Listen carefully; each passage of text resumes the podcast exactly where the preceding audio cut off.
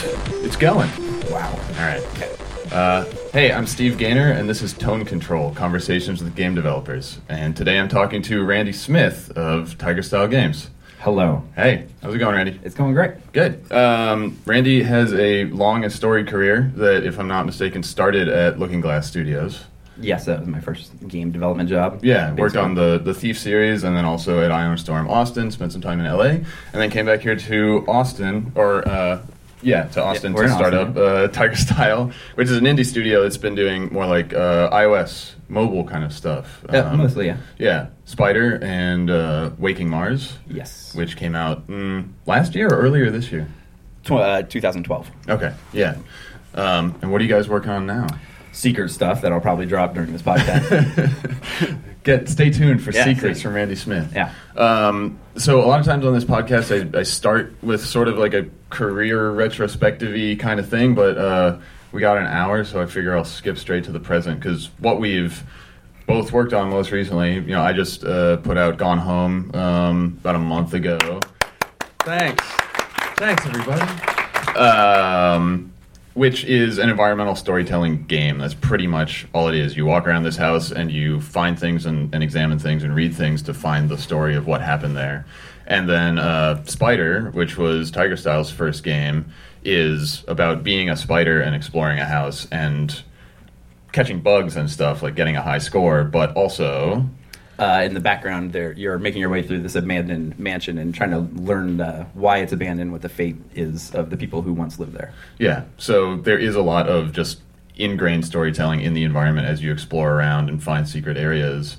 Um, and that, I mean, that harks back to stuff that you had worked on before in, you know, a much different kind of uh, uh, context, right? Because environmental storytelling and discovering stuff from the environment has been big in all the work you've done, right? Yeah, and your your background's at um, uh, in the Bioshock series, right? Right. Yeah. Yeah, which which comes from kind of that same Right. place. There's there's a term immersive sims that kind of applies to all these games, like first t- generally first person uh, perspective games, where you explore kind of a rich world with a. Uh, like an elaborate fiction, and you kind of unravel the fiction as you make your way through these worlds. Like one of the very first ones was System Shock, Yeah. um, and in, in a lot of ways, all the games that we talked about today inherit from the System Shock legacy of placing these uh, storytelling cues in the environment. Yeah, and not having cutscenes, not having control taken away from you, it being this very internally consistent experience of like you are always in the environment.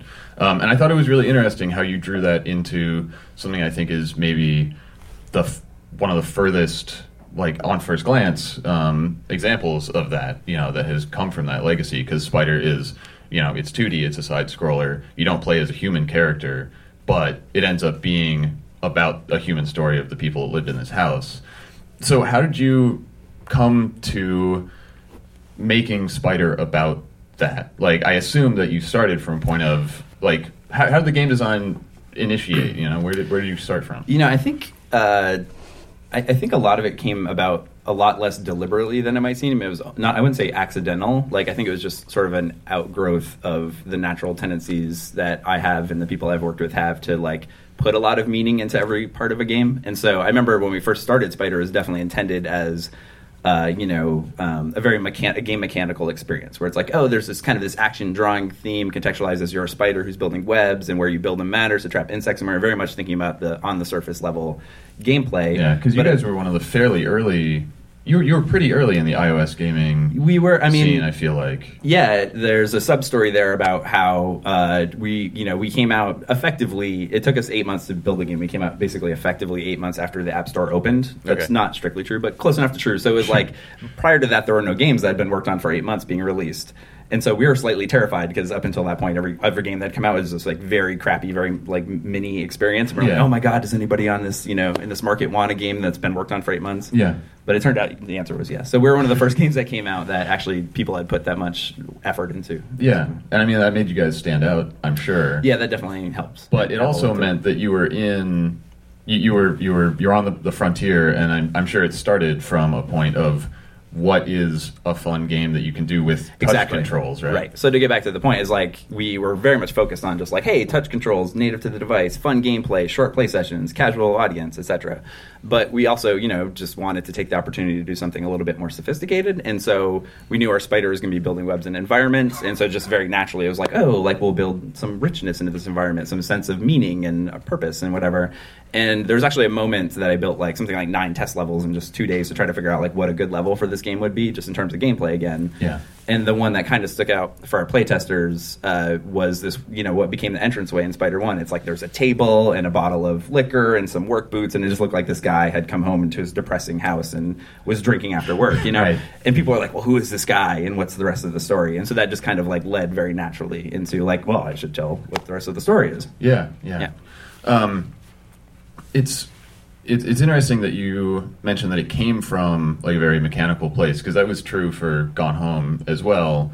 Like you know, a lot of times if I'm talking to someone, they're like, "How did you come up with the setting?" or "Did you want to tell this story?" And really, it was a, a very similar thing where we were like, "Well, I think it would be interesting just to explore a place and make it very interactive and open drawers and like be able to touch everything and examine things and." Make the game about that? Because in a lot of cases that's sort of the the side content of the mm-hmm. stuff that we've worked on in the past right? Where it's like Yeah. well you're doing whatever your mission objectives are and mechanics and Yeah. like fighting guys or sneaking around or whatever. And then also you find a little scene every once in a while. And so the question was how do we take that once in a while thing and make it the heart of the game? But it did start from okay if we make the mechanics for walking and opening stuff and reading stuff and progressing that way is that actually interesting? Is it fun? And then the specifics came from there like okay well where is it? When is it? Who are the people that are here? And i think it's it's something that's kind of im- i mean not kind of important. I think it's very very important to start from what's the player doing and why is that interesting to do regardless of yeah, the, what's the activity? chrome right? So, so like in our case, we had like this core gameplay, sort of like a separate style of gameplay, which was the core activity for the player. And in your case, from the beginning, you're saying like your intention was to make the core activity the types of things that you do when you're consuming the story in a game like that. right yeah yeah So you're like trying to make like the tactile like interface of reading pages or opening. yeah, like, opening drawers or drawers, finding yeah. artifacts or or whatever, and then what those things were was only going to be important if it was actually engaging to like be interacting with the the systems in the first place, right? And then the second job becomes well, okay, now the stuff you're finding has to actually be interesting. Was there ever a consideration to make something more of a like a traditional game, like a richer game system with lots of parameters and values and emergent behaviors, or, and, or was it more was your emphasis from the beginning to make like interactive storytelling? Well, a lot of it was was just practical concerns of like I think a lot of dynamism like that comes out of characters and AI and and very um, unpredictable uh, kinds of things. I mean, I guess that's that's only semi true now. I think of it in like uh, Waking Mars, which doesn't really have like enemy creatures or things that like path around, but you know, it still has like all of the the complex properties of different plants that do different things and interact with the environment in different ways. Um, for us, in a big part of of the making of the game was just that we were very resource constrained, and we started with three people and we ended up with four people, and none of them were character artists, you mm-hmm. know, like, and we had one programmer, and we needed to build a whole game. And So like if- your initial design doc was like the world will be full of humans walking around talking to each other. And you're like, well, we don't have any way to do that, so let's have zero humans instead. yeah, it, it was sort of. It, it started from we know that characters are really hard, you know, because we've worked on games where it's like they have AI, they have all their animations, they have blah blah blah, and if we cut characters, Mm-hmm. then that makes our lives. I don't know. I, makes our lives easier. It, it makes it possible to make something for us. Yeah. And so, what's the interesting game where it plays to our strengths, like the kinds of games we've made, but there's nobody there, you know, and what that leaves is the environmental storytelling. Yeah, and I can tell you from working at Looking Glass that that was the impetus for again, like kind of the grandfather of all these games was arguably Ultima Underworld, but I'm going to keep saying System Shock for now. But like, uh, actually, no, it is System Shock because the difference between those two games is in Ultima Underworld, it was like it was like a fantasy game, and they were like, oh, you can walk up to these orcs, and they'll be like, will you go rescue my friend the princess, and I'll give you two gold coins, and so uh, there was these interactions that were you know sort of flavored as you're uh, talking to characters but they felt the real meat of the game was the game systemic stuff which is Yeah. more about you know um, having combat interactions and exploring the world and learning to cast magic spells and the kind of more traditional game stuff Um, so for for System Shock, when they had a much freer license to do whatever they wanted, they're like, we're throwing all that out. Like you can't. Re- they're basically they're like, we're not going to really do characters. We don't know how to do it. And to this day, I think people don't really know how to do characters uh, systemically, much, yeah. interactively. Um, so they're like, we're just going to have none of that. You're going to wake up with amnesia on a space station where obviously something's gone horribly wrong, and you're kind of going to make your way through the space station, like learning what happened. And so, um, yeah, I mean, I forget where we got. Well, I mean that's yeah. I mean that's kind of incredible that it seems rare for it to be like, well, we can do whatever we want. Yeah. Let's cut a bunch of stuff. yeah. Well, it's, it, I guess that's the thing, right? It's the emphasis on like what can you actually do in a video game that really puts the the story back in the hands of the player, you know? And Yeah. And so I think you know, for one of the criticisms I have of Spider, and actually, you know, I think for the, like there's there's the pros and the cons of environmental storytelling, and the pros I think we've done a good job expressing in our software. Like, hey, there's this cool stuff you can do. The con is that it's actually not like the player has a rich and meaningful experience that they actually own with the story. So that's the pro. The con is that the story is over before the player gets there. Right. Yeah. It's all in the past. It's all in the past. There's nothing. There's nothing interactive. That's how we get away with it. We never beg the question of like, well, how can I change the story? You can't. It happened in the past. It's actually Right. archaeology gameplay. You're learning Yeah. what happened. Yeah, uh, I've I've heard it. The uh, term someone that I worked with used was forensic storytelling. Yeah. you're more like someone coming across not a literal crime scene, but you know all you have is the evidence of what happened. Um, which yeah, it gives you some very specific constraints because it means there isn't going to be player choice that is going to change the the path of the story or anything. But it also, I think, like for for us. Um, the the big thing that allowed us to do on Gone Home was say it's not the player character's story at all. And in, in most of Yep. the cases of these these games it isn't, right? It's like you are discovering someone else's story and you can get invested in that the way that you can from the outside when you're watching a movie or reading a book or something, right? Like you're you are an observer but an invested observer as opposed to that really kind of tricky uh, version of you are playing the story of the character that you're playing as, and they have knowledge that you should have, but you don't, Right, and yeah. all that kind of stuff, right? Um, which is why amnesia is so common in, in video games. Oh wow, I forgot everything that I should know. it's interesting that other media don't rely on that. Um, it's like, oh, well, every character at the beginning of a movie has amnesia, so Yeah. they're at the same place the audience is and trying to figure out who this person is Yeah. and what's going on in the story. Well, and it's it's interesting, I guess, because in Spider, you're not even the same species as, right. the, as so the people so we both use tricks instead of that we use an amnesia style trick, right? And so in mine, like you're a spider, and like who is you know you don't really care about the human story, which is this. I want to get into that and what your equivalent is in a bit, but. Yeah. um in yours, you uh, you're this uh, lady who's coming back from being abroad, and while you're gone, your family moved to a different house. So you're coming to a house you've never seen before. Yeah. uh, your family's supposed to pick you up at the airport, but they're not there. And so you're you have that similar level of like, hey, what's going on? Like, I need to investigate and figure out what you know. I don't know this house. I don't know my way around. I don't know where my family is. So the only information that the character you're playing has that you don't have is who your family is. Right. And then your game, in a lot of ways, is about learning who this family is. Yeah, and we, we tried to walk that line by saying you've been away for a long time, and mo- most of the stuff that you're finding out about your family is stuff that that the player character wouldn't have known either. Like there's Right. broad strokes, like okay, I would have known my dad was a writer, and I would have known that my mom was a forest ranger, and, and so forth. But she's also finding out a lot of like secrets Yeah. and history and stuff that she wouldn't have known either. So the player and the character are discovering that. Yeah, and I thought that time. felt really well. Like, you know, oh, I have a mom and a dad. Who knew? You know, like it kind of felt natural enough, and the way Yeah. it was introduced that what your parents' occupations were felt like it was just kind of like a very quick aside, and then it got into the detail of what's been happening lately. Right. Because there's this there's this like this this period briefly at the beginning of the game where everything is just a question mark, right? Where you, you don't even know you don't know what the controls are, you don't know what the things you can do are, you don't know who the people are or anything. And I think if you can get everything established as the player is still kind of acclimating, then it doesn't feel awkward. But yeah, if Yeah. you were finding out what mom's job was an hour into the Right, game, yeah. it would be really weird. It's like by the time you know how to open a drawer and gone home, you also know that your mom's a forest ranger. right, Right. Yeah, yeah.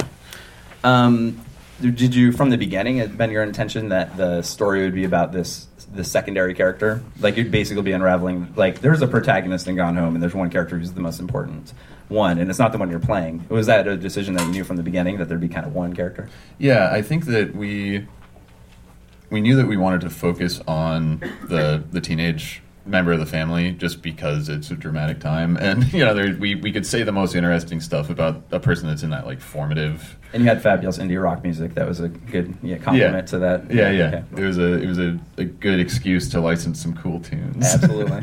I had that Um, mixtape, by the way. I literally had the mixtape that had like all of those songs on it. Um, but yeah, I mean the the role of the actual Because I'm player. so old that we had tapes. They're magnetic strips. Okay, anyway. Oh, like inside a plastic. Yeah, well, yeah, oh, yeah. Weird. um, uh, yeah, we, we, we played for a little while with who the protagonist was. Like, are they like a police officer that's been sent here to investigate, or, or you know something like that? And it just felt too detached. It was like, okay, if it's your job to investigate, then you're doing it because the game's telling you that's your job, not because you're curious about it and you're Mhm. you know because the there's not there's not a lot of stuff in the game where it's like the player is affecting what happens but we want it to feel very player driven and say like everything you do is just because you want to not because we're telling you to and so yeah we ended up saying well if you're a member of the family you kind of have this implicit permission to be here and not feel like you're just Yeah. straight up a home invader you know Well, it also sets a lot of tone, right? Like if you're a cop, you're like, well, I'll probably find somebody murdered in the shower, and then I'll be Right. like, murdered in the shower, write it down in a notebook, and like call it in or whatever, which is a very different, like very like non-emotional tone compared to what's going on. Where you're like, what? ha- Where is Dad? You know, Yeah. like they said they would be here. You know. Yeah, and it's it's it's kind of the opposite of like you were like you were saying about Spider is that creature would have no investment in discovering this stuff, and so I think that's I think that that's something I've thought of is that it emphasizes the difference between the player and the character because the the character is literally just kind of a point in space. It's like an avatar that you're moving. It's you know it's it's a thing for the camera to focus on, but in the fiction, it isn't comprehending what the player is comprehending. Yeah, the separation. Yeah, and and that's I think it it works because it is so separate. You know, there's no expectation. But something that, that I was that I was wondering is, you know, it's been a while since I played Spider. Do you guys ha- was there any text in the environmental storytelling stuff? No, and that's actually one Okay. of the really big differences between Gone Home and Spider, and also Yeah. between Spider and, and Waking Mars, uh, which we had a, a, a different and to some degree failed strategy at combining environmental storytelling and, and very upfront like push style storytelling in Waking Mars. Yeah. Um, but yeah, for Spider, I mean, again, it was partially out of technical constraints. Like we're starting this brand new indie company, and this was years ago, and you know, like you know, indie companies that succeeded weren't actually a, a thing so much Right. yet. Uh, and so we're like, we do not want to localize. like, Right. It was like, Yeah, yeah. I was like, we can tell a total, we can tell a complete story. and We don't have to use a single word of text. Yeah. And that just became, you know, like constraints breed good creativity. I think it became a really fun constraint to work with and be like, well, how much can we get into like this complicated timeline and these interwoven characters and like this love triangle and like like send hints that they're searching for this like all this really complicated stuff without using a single word. Yeah. And I think that's where a lot of the artifice of that storytelling comes from. Like, and again, to this other point you're making, like the fact that you're a spider who doesn't care about the story, uh, you know, means that it's up to you as the player to care about the story. Like we Right. are suggesting nothing about caring about the story. Yeah. Um, so if you choose to do it, it's all on you. Like it's your fault. Like no, I never said you should care about the story. I just dropped very liberal hints that there was a story that you chose yeah. to pick up on. You know. Well, the thing I was thinking regarding the text is uh, spiders can't read. yeah, and spiders can't read anyway. There's a little bit of like there's indication there's text, but it's kind of like Charlie Brown right. scripts. you know, Yeah. like- Because that's something that so. Uh, I'm glad everybody got that poorly formed illusion. Thank you. Oh yeah, a, a, Yeah. a, a text visual version Yeah, of. Charlie Brown's teacher. Yeah. Um, that's something that we had we had discussed. That I don't think we're gonna do because it's too goofy. But we had discussed doing cat DLC for Gone Home, where you play play as the a cat? cat that, Do that, it. Oh that walks around the house, and you could press I don't know left click would be meow, and right click would be like push something off of the table. Yeah. So you Uh, just ruin the house or everyone's yeah, uh, but our Yeah, game is so pee on focused on text. I was like, I wonder what we would do because it would be really weird if you're playing as a cat, but you, the player, could read, and it's like it's the magical reading cat. So we have to like blur it out and yeah, make it Charlie Brown Yeah. text so the cat can't read. Like I don't know, it's a it's a strange place to be in. Yeah. But you guys, I imagine it was just a constraint where yeah, it's like Well, we're not putting any words. It kind so of moved past the constraint. matter. It became like it kind of became the meaning of the story, or at least one of the meanings of the story in this important way. That like you there's like the story that as as you know the author of the story we definitely intended to have some amount of relevance and resonance and that people would care about it and be intrigued and really want to know what happened but like you, we force you to play a character who can express absolutely no interest in the story like the literally the only thing you can do ever uh, is try to eat more bugs. and Yeah. if you ever find a secret or you get to a special area, it's only because there's more bugs in there. Like we Right. always provided you with this this alternate motivation, and so you have this very objective view of the story. Um, Was there know- ever was there ever any way for the player to be uh, expressive with the mechanics like Charlotte's Web style or something? So no, not at all. Okay. Like uh, that was the original intention, and uh, we're doing a little more of that in a game we might be working on now Oh, to some extent, Oh, or we're contemplating some more Okay. of that. Um, It sounded a little but you know, secret. it's but it's like the thing is like it's like the like to what degree do you need to really stick to your guns in that? Like I don't know how many, probably almost nobody here who didn't work on the game got to the final scene in Spider because we happen to know that less than one percent of our players get to the final scene. in Whoa, Spider. less yeah, than one percent. that's pretty secret. I didn't I didn't get to it. But at the very end, we really stuck to our guns where it's like you find this amazing thing, but the only thing you care about this thing is that there's bugs around it and you can build webs off this thing to catch those bugs. right, right, yeah, yeah. Because I know that in Gone Home there were people that since so you know we we we had a, a full physics sim, you know, classic. You, that's what you do, um, and we invested in the system where you anything you pick up, you can put it back right where it came from because. You know, you're playing this character who would want Yep. to be respectful Yep. of the house, but you can also just throw everything on the floor Right. if you want to. You have trash Um, powers. Yeah, you, you, you can Looting, make a mess. looting powers. Yeah. Um, You can express what kind of long lost daughter you are. Yeah. the kind that trashes the house. Well, Yeah. because people talk like we got emails and and stuff from people who at a certain point in the story they were really mad at the parents, and so they just went into the kitchen and just took everything out of the fridge and threw it on the floor, like just to show them like, Yeah. "Ah." Uh, and it means nothing. It has no mechanical value. Like in practical terms, the parents are never actually going to come home, but people want to. Spoiler. Sorry, uh, That's actually not true. or is or is it? Well, in practical terms, you Yeah. will never be playing the game, and the parents are like, You can't you can't just wait in the house for two weeks and then No, come home. sorry. Um, but people want to use the tools that are in the game to like make their mark and say, "Here's who I am." Yeah, absolutely. We had some of that in, in Thief. Actually, one of my favorite anecdotes from Thief is uh, in from the very first level or second level, where it's like Lord Bafford's manor. Mm-hmm. Not that I used that word on purpose for Spider. Um, that's the, that's the first level. Yeah. After so so uh, you know, there's all these guards walking around who are fictionally guarding the treasure. Like Lord Bafford has this jeweled scepter that he loves, and you're there to steal it. And you're kind of like the idea is you're supposed to kind of like sneak past all the guards and then like get the scepter and get out, right? But then Yeah. a, a bunch of players did this thing where they knocked out every single guard in the entire place with their blackjack, and then piled all their bodies in the dining room, and they like kind of posed them as well as they could, like draped across the table and on the ground in the corner and stuff like that. And then they got ev- so the guards are all still alive but they're all asleep and in the dining room. And then they went and got every wine bottle in the entire place and threw all those in there too, and then took the scepter. And so like they, they made this story that when Lord Bafford comes home, it's gonna be like, well, the guards got trashed and then someone stole a scepter, which is it's like this kind of like amazing like uh, because there's so much context because people know about guards and what they're supposed to be doing and about getting drunk and so forth. Like there's all this uh, context where you can craft these stories because you can pick objects up and move them around and you can like make your own story with this like kind of canvas we gave you but uh, the game doesn't do anything about it. You know, like the Yeah. game can't respond. Right. But a game, the game actually could respond. Like if we like ditched the entire like you can sneak and blackjack people kind of mechanics and really focus on just like you can create the story and then the game we put all the effort instead into like detecting that story. Like there might be something there. It's always kind of intrigued me. Well, if you took away the blackjack and you had to knock out the guards by just getting them really drunk, Yeah, and that was the whole game. There you go. The There's an option. The getting people drunk.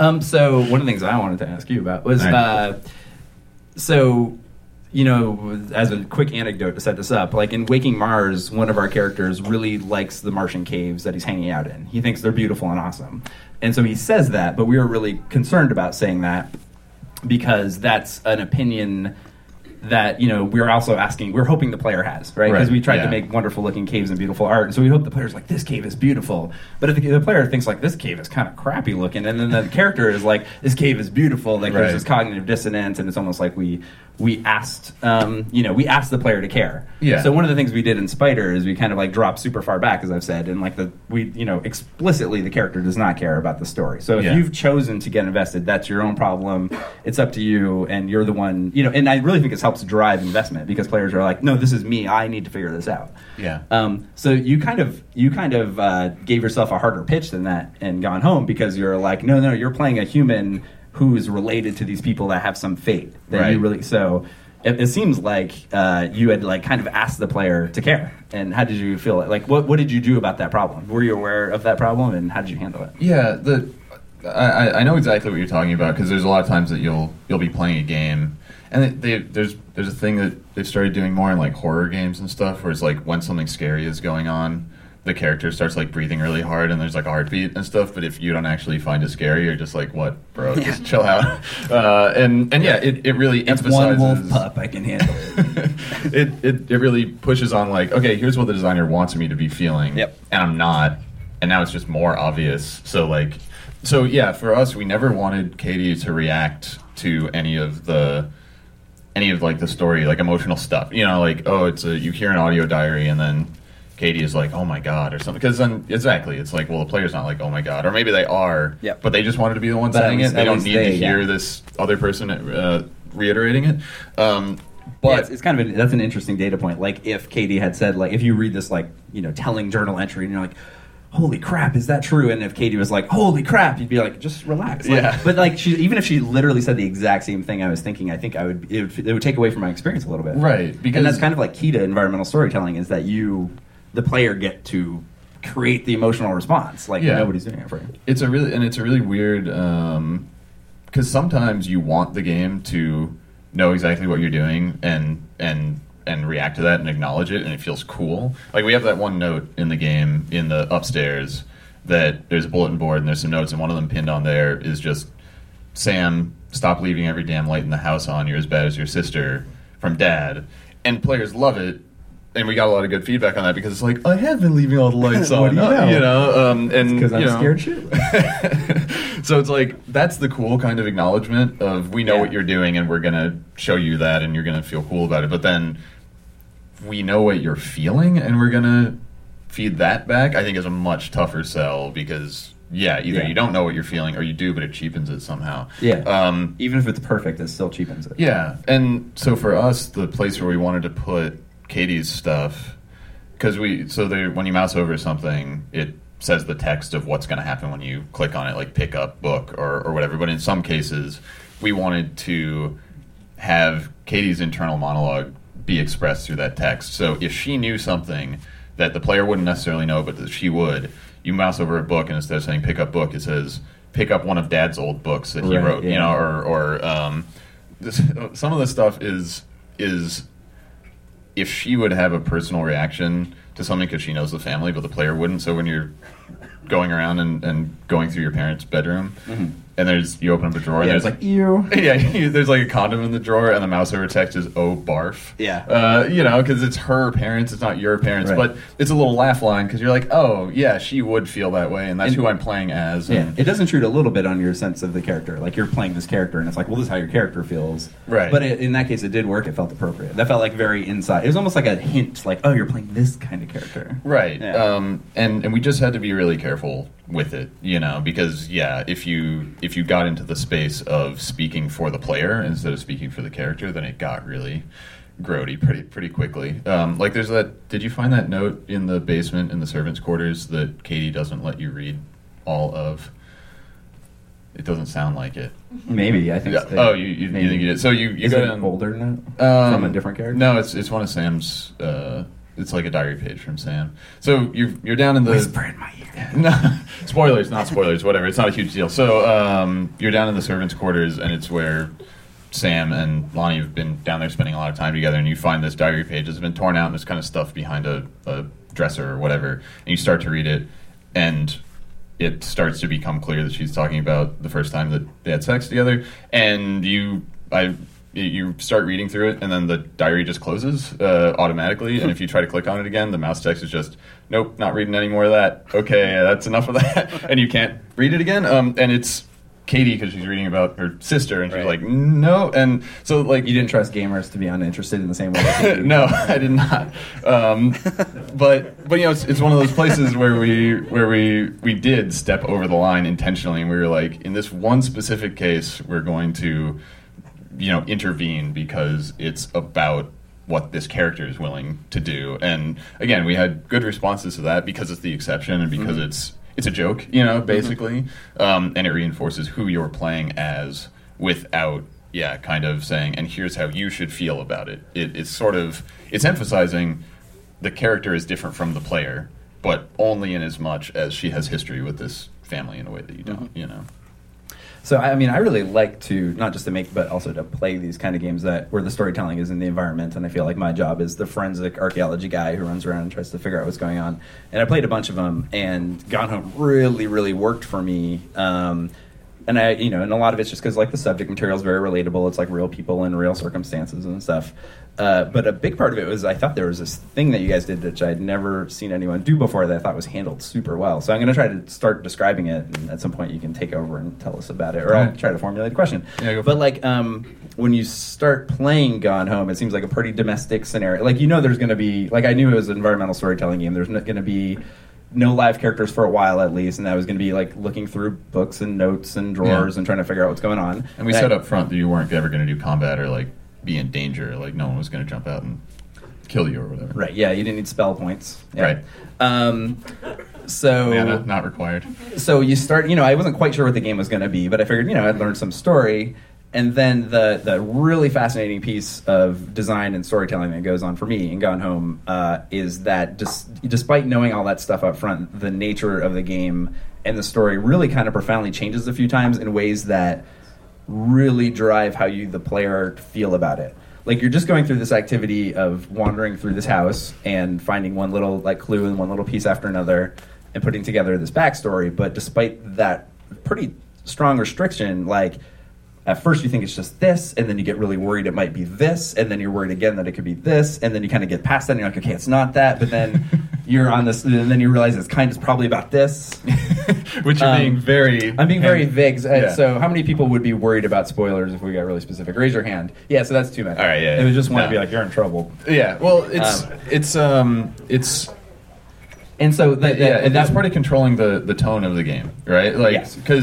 The tone of Gone Home, like you said, shifts over the the course of the game, and the, it like so many of the like creative decisions we made, um, it, it really started out as a practical decision where we were like, okay, we're telling people there's going to be no danger in this house, no one's going to get you, whatever, but if you feel super safe and you feel like, well, I should just, I guess I don't really have to worry about like finding stuff. There's no urgency here. Then that's also bad, you know, because what we wanted you to feel was like compelled to uncover this mystery and to to want to like get to the next piece and feel like I have to figure out what happened here, right? And so our gambit there was like, okay, like dark and stormy night, unfamiliar place, like creaky, you know, house noises and not your house. Yeah, an old house with an interesting history. Right, and all these little hints towards like that something um, is off about this place, and so it starts, and people have talked about how it, it the it starts out feeling like a horror game, you know, like very like the high tension, right? Which is okay because what we wanted you to feel like is there's something not right. I I need to discover what has gone wrong here, and Where's then my family? Did they get in an accident? Why didn't they pick me up at the airport? Right. Yeah. Like there are all these unexpected things. Why? Why was it in this? Why is the world in the state that it was in when when I arrived? Um, but the thing that I know about doing like scary atmosphere is that it just wears off after a while. Like it doesn't matter, right? Like it, when when you're playing a, any a, a real you know a, horror game Yeah. and the first couple rooms have like dead bodies and blood everywhere, it's like oh that's freaky, and then two hours later.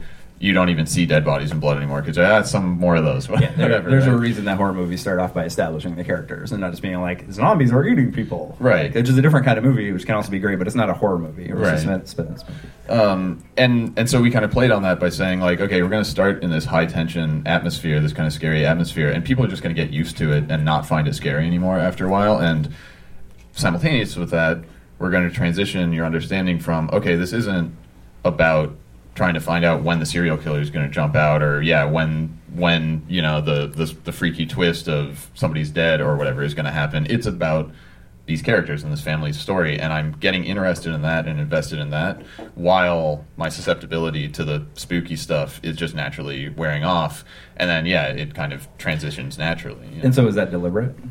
Um, it was it was something that I.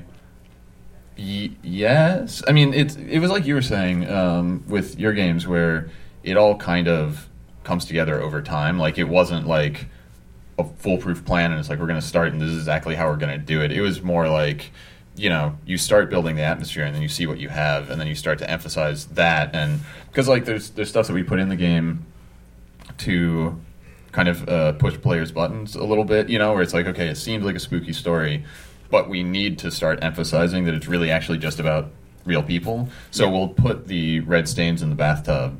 So you're like, oh, here's where the scary shit Yeah. is really going to pop up, and then you find that it's hair dye, Mm-hmm. and it's just a, oh, okay, actually, I guess this is just the real world, and something fucked up didn't happen Yeah. here, and start kind of keep pushing on those symbols of now something fucked up's gonna. Oh no, Yeah. wait, it, it really is and the a game normal story. really you know? expertly flirts back and forth between like these almost like tropes of like either alternately like horror movies or you know video game horrors of like here's the stuff where you know that something spooky is going to happen something crazy is going on but then it really like expertly pulls it back into like oh there's this very relatable concrete like textured tangible familiar reason why that was happening. And so it goes to like oh it's i'm going off in these rails. And like no it's just it's just you know this is a 15 year old girl dyeing her hair red because she likes to to listen to indie rock. Right. and you're like oh i absolutely know that actual real thing.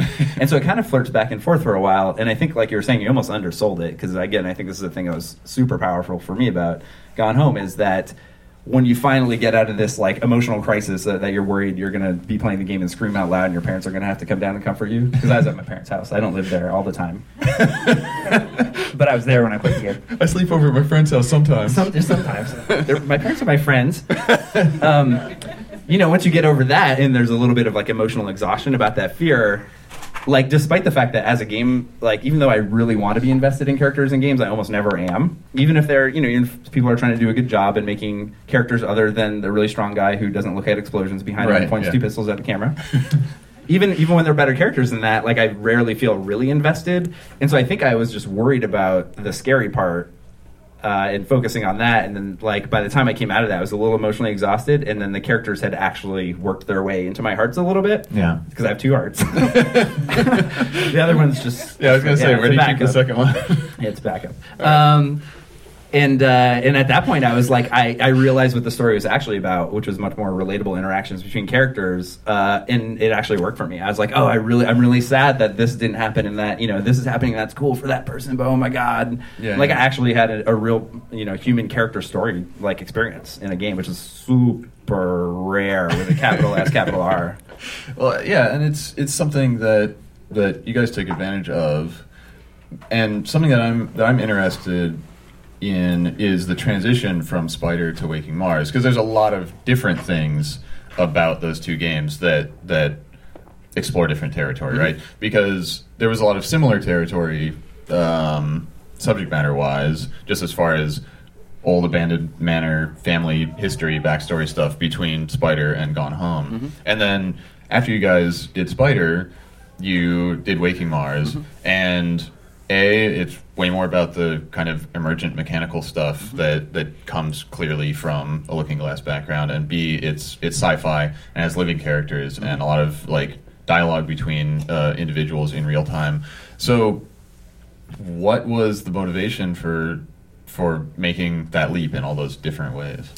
Um, so we always start from the point of view of mechanics, as I described before. We thought about the spider mechanics first, and uh, we had been thinking about. Uh, I mean, basically, we're like, hey, we want to be a non-violent studio that never. The, the goal is never destruction, so a really obvious Okay. alternate alternative was creation. Yeah, well, that's Um, interesting. So you guys have like like a, a like pillars. Like we're going to be a studio that never makes a Yeah, violent game. and not because violent games aren't great. There's a ton of amazing, great violent Yeah, yeah, games. Just because that territory has been explored so much, and we really want to push ourselves. We feel like it's important to the medium that we that we as a group of creators are able to make games that are about something other than the things we do all the time: racing, yeah. fighting, platforming, and so forth. cool. So that's like why we have that goal. But um, so the obvious alternative to destruction is creation, you know. And so we started thinking about the gardening games and plants and Yeah. ecosystems and like kind of simulated life type stuff. So that's kind of where it started from. At some point, it shifted over to being a sci-fi game. It had previously been a caving game. We just kept that. You know, I knew about the the real life, you know, facts about caves on Mars and the potential that they had harbored life in the past and so forth. So we Yeah. kind of were going with the story in that direction. Um, relevant to environmental storytelling. Um, so we don't we don't we don't start with story because that just comes so naturally. Like we would, you know, there's always some sense of fiction in our games, and that Yeah. it's I feel like it's fun and challenging to put that in anywhere. So we tend to start with the mechanics. Yeah. we figure we'll fit it. We'll, Well, it's it one of those things where the story is always going to show up at some point. Yeah, right? You well, can't for, avoid it, for right? some, for the right kinds of creators. Yeah, some people, you know, have the fortune that they don't get distracted by creating an entire story for their games. Right. But in any case, so uh, so I made this enormous, elaborate, uh, to somewhat you know, factually backed up by research, huge 40 page PowerPoint, literally, about the, the background of the cave that you're exploring in Waking Mars. Yeah. And the idea was there would be environmental storytelling that you'd figure out the story as you go through and you notice these objects and you're, you know, you're much like in Spider, your character's trying to figure out what they mean. We were originally intending a silent character. Yeah. And so that way it'd be up to the player to care and get invested and try to figure it out. Were they going to be a silent character and not have like their backup people either? It was just going to be a Yeah, wordless there's going to be one character uh, who you just watch, you know. And uh, the problem was that the spider story is about very familiar stuff. It's about mansions and love triangles and marriages and financial difficulties and Yeah. and stuff that people just instantly get. Like you just put one picture on the screen and people are like, oh yeah, that. You know, Yeah, they didn't yeah, pay their bills. Somebody and somebody hid them, so therefore they're you know there's some kind of financial trouble that they don't want someone else to know about. Like instantly tells that story. But like when you're talking about like the triple point of water and you know how stalactites are formed Right. and you know whether this is carbon-based life it's really hard to put a picture on screen at the scale that this human character would be noticing and be like oh that totally explains everything because not everybody has a background in planetary geology. Yeah, if you are not a trained xenobiologist, Yeah. you may not recognize the cell structure of right. And you know we work really hard to make these relatable games and i'm like well this is not gonna be a relatable game. This 40 powerpoint powerpoint we should just ship it with the game if we really want people to understand what's going on. Yeah. uh, uh, so so we're you know it was a really rough decision actually. We're like i guess we'll put characters in that talk to each other? Like holy shit this is like so again like the fact that waking mars opens with characters talking to each other in a uh, cutscene with dialogue that you can't you know you can click through but you have to like you have to click through Yeah. is like horrifying to me in a, in a certain way and i'd rather have done the opposite. But the idea was there's environmental storytelling going on in the background and your characters have the modern day real life story of trying to interpret it you know, Yeah, we yeah, kind of invited the audience to have a slightly different interpretation, and our two characters have different interpretations. They kind of go back and forth. Yeah.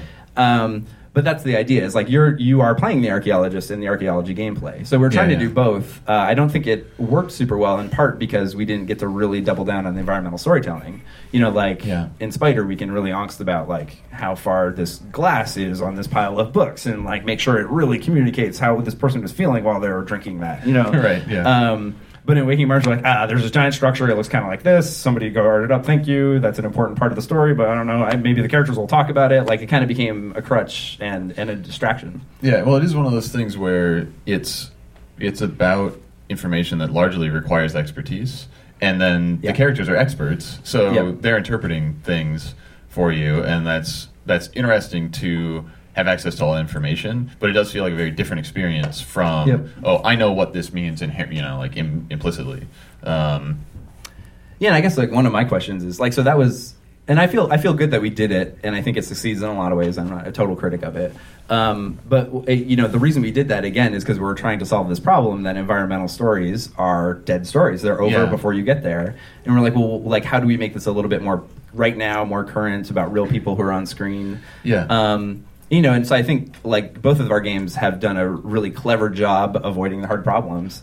And, Yeah. and one of my questions is like, well, how do we take another step forward, if not to solve the hard problems, to get a little bit more, more modern, a little bit more current and rich? This is something I, I think about a lot. Yeah, um, I mean, it, it's true that uh, you know uh, people will ask me about like, oh, what was the inspiration for yeah doing a story like this without characters, and it was like we had to, you know, like oh, so that we didn't have to do hard work, like that was actually really difficult to solve. Um, and Well, it's not more than that. It's just like if you tried, you'd probably fail and it'd be kind of embarrassing. Right. Yeah, because it's like you could say, okay, and we will do characters. We'll figure out how to do it. Oh, we actually did a bad job with them, and it didn't make the game better. And We we learned about spent the our time on uncanny valley, which yeah. is- yeah. Let me send you the Wikipedia page. um, but I, I, I don't know. I think that, like that said, I, I don't think that characters are inherently like a bad idea or um, or an unsolvable problem. I think it's I think it's partly about representation of like them on screen, so that you don't end up saying we're going to try and make them photorealistic and don't end up in the uncanny valley. And the other side of it is just making them interactively relevant and making it part of like why it's interesting to be exploring the place you're discovering what you're discovering right um because something that i find interesting conceptually is like in gone home the core loop is you explore to find information that tells you more about what happened here and lets you explore more by like showing you where a secret area is or giving you a key or whatever so that you can explore more to find more information to explore more to understand more to you know etc um, and i think that in that frame it could be really interesting to have a character there that extends that loop by one one unit, and it's like you explore to find information that gives you something to talk to the character about, and they tell you something that gives you more information to explore more, to find more, to talk to them about, to you know, and their interpretation of what's going on adds to the player's understanding. Yeah, that sounds good. so Um, it's almost like if in Waking Mars the character you're playing wasn't talking, but the the handler character is somewhere else. Like every at the end of every chapter, you go and chat with them. You'd have like a conversation tree. Who knows? But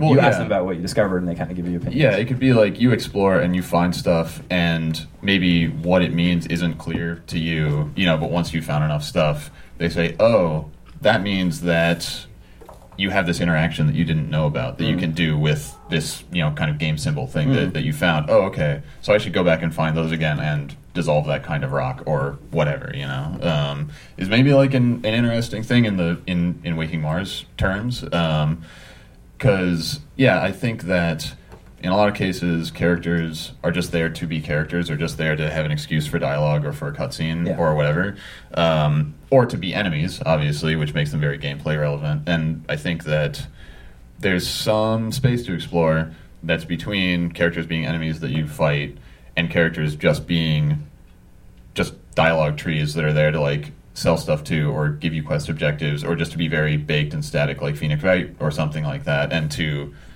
be in that middle ground where it's like they're relevant to to the gameplay but they aren't an obstacle or, Yeah. or and they aren't trying to be the gameplay. yeah, Yeah. Um, so I don't know I think that's something that is uh, potentially worth exploring Cool. you So when will we see that in Gone Home too?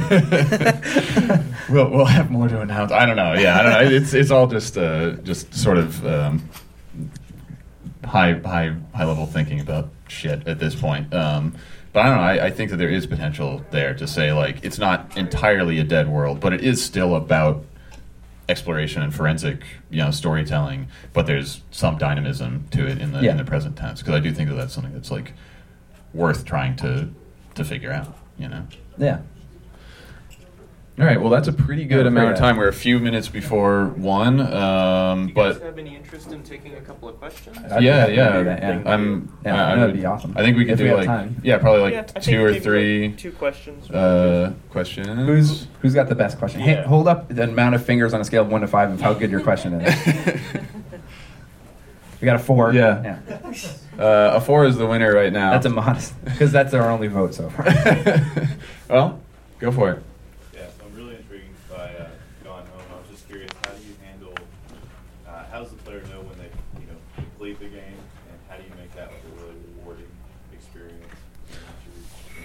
Um, so a question. I, I'm I'm guessing you haven't played through it. Okay. So a question from the audience is How to handle the end is really hard in a game like this. Yeah. And Gone Home, I think you really set, your, set yourself up for a, a difficult challenge. Yeah. So the question being, how do you how do you make progression in a game like Gone Home, and how do you do an ending and make it feel satisfying to have completed the game? Yeah. Um, and for us, uh, at the at the heart of the thing, it really was a linear game. Like at the end of the day, you're you're finding the points of a linear story by exploring a nonlinear space largely, and like doing it of your own volition. But you're still finding chronological events of oh, this is what happened when I first left home a year ago, and then by the time you get to the end, the last event that you find is what happened like immediately before you arrived. So it fills in that that gap. Um, and I think that it's ju- it's a lot of really small twiddly stuff where like you have to make it feel satisfying to find each of those points on the on the the, the thread you know on the, the string of pearls um, and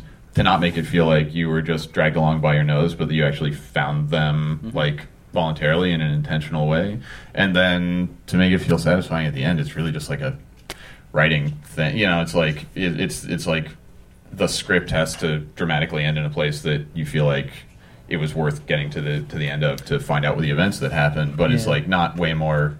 I think uh, we, there's not a lot more of- like we're a little bit more like James Cameron tricky about it, where we're like, oh, we're going to foreshadow the ending, and you're kind of like going to draw this outline of it in your mind, and then when you get there, it's going to feel like really epic and important. And I think Gone Home is just like, no, this is a very human story, and it ended kind of like you would expect, but that's the point. Like it is a satisfying, personal sort of ending. yeah, and some of it was about drawing your expectations away from how it would end because we basically tell you how it's going to end at the beginning, Yeah. give or take, and then for the whole game to be about you thinking, well, maybe it actually happened like this or like that, and so it actually feels kind of surprising to have wrapped up in in a in a relatable. There's way. this pretty cool bit where you realize where your parents are, and so then you're like, it kind of like moves, uh, like that moves a lot of the story away, and it's like, so it's just this now. And by the way, here's the key for that last spot, Right. And you're like, oh, so Yeah. you kind of go and have the final experience. and you make that noise. You do, you do, but your character is not.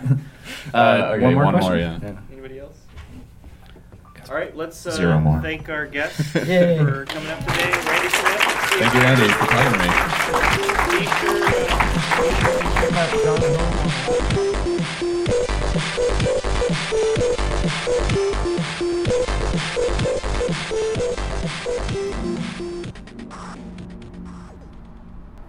So yeah, picking up from uh, our very exciting chat on stage at Fantastic Arcade, uh, where we we kind of jump to the present and we're talking about what we've worked on most recently.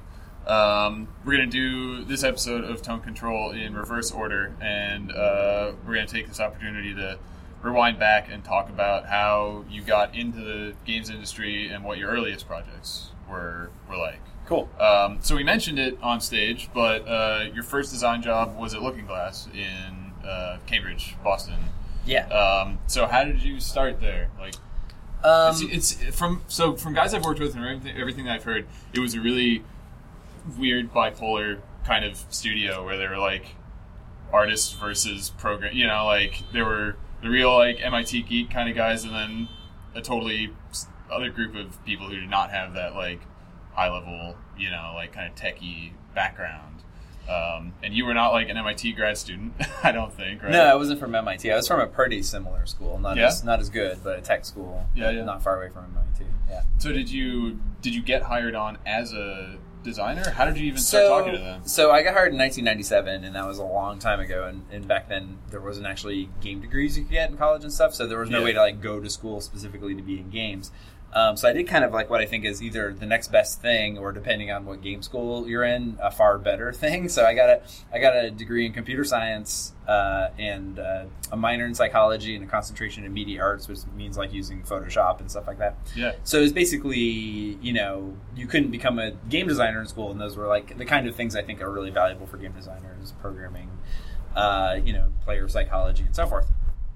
And um, I had originally, like, I assumed somewhat correctly that getting a design job is really hard because it's hard to prove that you have design skills, right? Yeah. Much like if you're trying to become a writer in Game City or something, like it's hard to start out in that capacity. So I was intending to try to become a programmer at a, at a game company and then move my way into design, and that's essentially what happened. So um, I started off at some boring non-game job for just one summer, and during that time, I was actually making a list of every company and games I was hiring, and it was Yeah. like ranked according to how badly I wanted to work at that company. And so, Looking Glass wasn't strictly speaking hiring; they hadn't said they were hiring, but it's still at the very top of my list because with games like System Shock, I was just like absolutely really wanted to work at this company.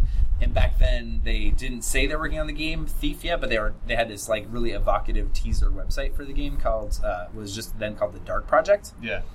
and uh, it didn't say very much, but I could tell it was probably going to be this really dark fantasy, pretty tangibly realistic uh, uh, stealth game. And I was like, that just blew me away because there weren't stealth games back then either. So like, just everything Right. about this project, I like desperately wanted to be on it. Yeah. So, but like I said, they weren't hiring. So what I did was I just like looked up the information for the project director, Greg LoPiccolo, who then Yeah. later went on to uh, be the project director of Guitar Hero and was an important figure at Harmonix. He's the uh, president of development now or something like that. I can't Yeah. remember exactly. Well, and he did the music for System Shock One. He did, stuff, yeah. right? Yeah. And he had formerly been in a band called Tribe, which with some other folks like Eric and Terri Brosius, who Yeah. are important characters at, at Looking Glass in their legacy as well. so they did sound, and Terri is yeah, Terri's voice. the voice and, of Shodan. She's a really great writer. I'm Yeah. actually working with her right now on our latest project. Yeah. Uh, well, really- she worked on the script for Dishonored. Uh, Yep. With uh, Austin Grossman. And Yeah, she's she's a real favorite uh, collaborator for a lot of us folks in uh, who work still working in immersive sims and their their Yeah. legacy. Yeah. So anyway, it was Yeah. I didn't know Greg at the time, uh, but found his personal information and basically like rang the phone that was sitting on his desk. and he answered. He's like, "Hello," and I'm like, "Is this Greg LoPiccolo?" And I'm like, "Don't hang up. Like, I would like a job at your company," which is not a strategy for getting a job that I recommend today. Uh, but I just like really wanted to do this, you know, Yeah. and I really wanted to work at that company. And so I talked to him about it, and he sat there and he listened patiently, and he's like, "Okay, well." You know, I had volunteered to drive myself down for the interview. So basically, all I was asking for is their time. And they're Yeah. like, they were actually hiring or could afford to. They were going through a bunch of transitions, so they had me down. I did one round of interviews. They sent me home with some homework in the you know the in-house editor, the Oh, engine. really? Yep. So I did all that. Did they like give you a CD with their editor burned Yeah. onto it? Yeah, That's hardcore. yeah. And this thing was brutal. Like, it Well, yeah, I've was- seen I've seen some footage of it. And Well, it this looks- was version 0.5 too. This thing was just not ready there, for prime time. There was some there's some like German TV station came to Looking Glass at some point and did like a weird documentary thing. And I watched that, and they had a little bit of footage of the Thief editor. And I think it was while Thief One was still in dev. I'm pretty sure. Okay, it sounds and familiar.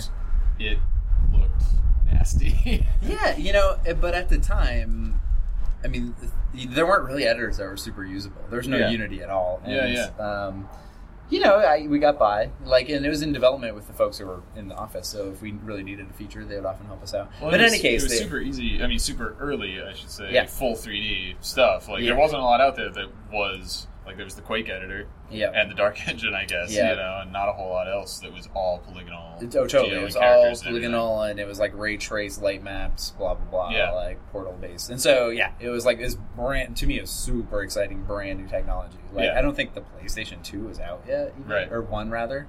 Two definitely wasn't. Yeah, I I think don't that the, it was early in the PS1's life. I mean, Yeah. maybe even when you started, yeah, it hadn't come out yet. Yeah, yeah, yeah. So 3D gaming wasn't even really a thing yet. Yeah. Um, so yeah, so I built some 3D spaces to go along with some design documents, and I filled the design documents out, and I brought them back, and they had me in for another round of interviews, and yeah, I got the job. I don't know, I don't know internally how hotly it was debated whether I was a good member of the team, but I do, I do think that one of the things that went well was that I obviously had a kinship, you know, a spiritual sort of like kinship with the ideas of the studio, and had a lot of love for their designs, and I think you know some of the key design folks like Doug Church probably recognized that I had some good design instinct and they could develop me, but I really do owe a lot to Looking Glass, who was uh, really capable mentors and like a super smart group of guys and, and ladies who were awesome at sort of like putting me through through the, the tutorial paces of being a good designer. Yeah. Well, and I imagine at that time, just having someone who connected so strongly with their output, with like Ultima Underworld and System Shock, and that they would like look up, you know, the project director's info and like reach Yeah. out to the studio and stuff kind of meant a lot because, I mean, they were, even though they had the Ultima license for Underworld and System Shock was published by Origin and everything, they still weren't like the most you know crazy high profile studio in the world. No, they were definitely a design boutique, and Yeah. so like they had like super fans like myself, and they had a lot of you know a lot of admiration from within the industry of people who are like, wow, you guys can really do some innovative things. Uh, but you know, the publisher and the financial side of those relationships weren't always as, as rosy. You know, it was sort of like, oh, well, these guys win awards, but are they, you know? Yeah. I mean, Looking Glass in particular had this problem where they were inadvertently always going head to head with id Software. yeah. So, like, they released Ultima Underworld, which is a completely sophisticated 3D role playing game with conversations and inventories and quests in like an open world in 1992. Yeah. It was 1992, and that was the same year that Doom, not Doom, not Quake, uh, Uh, Wolf 3D, Wolf 3D yeah. came out. So, like, Wolf 3D is like, in my opinion, the, the consummate shooter, and that you know, Black Ops today is basically Wolf 3D with some extra graphics and, and a different like reload button. And I mean, it's super fast paced. yeah, there. I mean, and, and that's partially because Wolf 3D is so great. Like, I'm not trying to diss on shooters. I think Yeah. there's a lot that goes on in shooters, but I don't think I don't think uh, Black Ops is that far of an advancement conceptually over Wolf 3D, which was Yeah. really good at what it did. Right. You know, um, but Wolf 3D was this awesome shooter, and it went out against this really deep, rich game, which is definitely slower. Definitely wasn't as polished in its action phases. Um, and then that happened again for them when they released System Shock. They were against something else. Like just so basically, they just came head to head with a different way to apply the technology. Yeah. I think was, I think know, Doom came out around the same time. Yeah, I think it was that System Shock One came out, And so basically it same, just- same idea, right? Like super fast paced, accessible Right. versus really deep, kind of heady and stuff. and today the you know the market for games is infinite, but back then it wasn't. And so it's like it wasn't like they could just go reach a different audience. It's like those people had already spent their money on Yeah. the software. So I think that was a, a problem for Looking Glass as well. Well, I mean, I even when when the games were coming out, I I was not. I couldn't get into them. They went over my head, right? Like, I mean, I was. They're pretty I, tough, I, yeah. I'm I'm a little younger than you are, so like when they were coming out, I was in I don't know middle school or, or something, right? But like just the controls and the UI and everything of System Shock, like to support all of that complexity, was also just like like a Oh, it- God, you- yeah. It had a learning curve. Like System Shock is curve. to this you day one of my favorite games. System Shock one, not two. Yeah, like yeah, I'm talking yeah. about that one. But even I have a super hard time going back to play it because it's I- like yeah. this bizarre. Like it doesn't have head clamping, right? So it's like you have to manually pilot yourself around like a tank, but then you have the cursor at the same time to point at different things on the screen. And They someone released a mod that uh, puts mouse look in, Yep. which I played, and that that actually I'm that sure does that help helps a lot. yeah. but um, but yeah, with with that legacy of games, a big part of the progression has been increasing accessibility over time. yeah, I think, and was like when you were internal at at Looking Glass, was that a big part of the thought process going from like the shock games to Thief? definitely. And I mean that all happened before I arrived. So I arrived during the development. Where were you late on Thief, Thief. One? I wasn't late. Uh, I, I would say in modern terms, I would say that they were close to the end of pre-pro. Oh, okay. So they already Right. kind of knew what the, the idea of the game was and what the mechanics would be. Okay. And there was certainly a shift of emphasis and stuff during development, but it wasn't like I, I certainly didn't. I mean, I helped uh, execute on the vision, but it, I didn't like come up with the idea for stealth, Right. or I wasn't. No, no, Yeah. yeah, yeah, yeah. But I mean, from being Right. around those guys. But so I got to hear him talk a lot about what the goals were and what the idea was, and yeah, a big one of the big uh, impetuses was the idea that like they they'd make these very in their next one after System Shock, by the way, was the not very well known Terra Nova. Oh, right. which is you know another entry into this like sophisticated. You have to think about multiple units at once who are doing things, and you're manually controlling them, but you're also a commander, and you're also you know like just like t- layer after layer of sophistication. Yeah. Um, and they're like, you know, we keep doing this and it's not working. Like, could we pare this down to sort of like a much more accessible base thing? And you know, by modern standards, Thief is nothing is not accessible. No. Uh, but you know, and that's kind of to me, that's a, a you know, after you after you re- rebind some keys, it gets a little better. Yeah, but it's sure. still like Yeah, You know, and to me, that's like kind of a you know, there's a, a testament there about the terms dumbing things down. Like, I'm not I'm not at all convinced that dumbing things down is bad. Like, I don't think there's a lot of people who are like Super Mario Brothers is a crappy game because there's only two buttons. Like, you know, there's a lot of sophistication you can do with very little input. Yeah. And I think it was that mentality that Looking Glass was attempting to approach. Like, well, let's cut as much stuff as possible. Let's try to keep you right there in your first person world. Let's have the story be right in front of your face. You know, like a bunch Yeah. of like let's have objectives that are clear and get checked off. Like a lot of this stuff was toward the goal of making the game more accessible. yeah, yeah, yeah. So they were definitely trying to do that, and it worked. You know, I think uh, Thief did way better business than their previous games. Yeah. Um, and you did? Were you early enough that you um, like were pitching levels on that, or Um, you know, there was a level document, and we didn't even get to all of them. I think there were supposed to be like twenty or something, and we shipped like twelve. So Yeah. a lot of them got cut, and there was a really no, like it was a really good level document. I never felt like it. I, I had a better level idea. Like I thought the the entries we had were good. I did pitch the multiplayer stuff at one point, and then Mhm. tried that again when I became the project director of Thief Three. Uh, but for the single player stuff, we were pretty happy with it, Yeah. and um, because you worked on like, at least to me, most notably, you worked on Return to Cathedral, right? Yeah, Return to Cathedral is the one that I get most associated with Yeah. Thief. I did, I mean, I did the, the Keeper's training, the first level of the game. Oh, cool. I did a lot of the scripting and development for that. Um, I mean, it was a pretty collaborative effort. A lot of people worked No, on a I'm lot of different parts. So uh, we got, we got, some of us got at baby levels, and I got to baby Return to Cathedral. I got to be like mine. Yeah. Um, and later on, as a director, I, I really like that policy and being like, hey, we're all working on all these levels, but if you just have one that's yours, what do you want? So like Jordan Thomas really wanted for Thief Three, really wanted the Cradle. Right. And so, you know, he and I collaborated on that, but he got to own and baby and put more disproportionate effort into it, Right. which sometimes really helps. Yeah, yeah. Um, But no, so the levels were worked out, but when I say that, it, there were like one or two page sheets that was sort of like, here's the broad strokes, Yeah. you know, and like, here's the types of enemies or activities we want to emphasize. So, and this, I understand this goes on in Bethesda too, although I can't say that. Like I haven't done that directly, obviously. It's just my understanding Yeah. it's like they provide a lot, and we did at Looking Glass a lot of liberal uh, ownership of working out those details to even like very junior folks, and not with a lot of oversight either. You know, it's sort of like, well, there's your document. I'm like, okay, well, I've decided on Return to Cathedral, there's going to be this entire cloister thing in the back, and Yeah. it's going to have these buildings, and here it goes on these, you know, like, and here's the quest structure, and I got to really fill that out, and, Yeah. and all the levels were kind of like that. Cool. Yeah, I think. I mean, there's. That does seem like a great way for it to be collaborative because I assume that after you had gone in and filled a bunch of the details out, then people.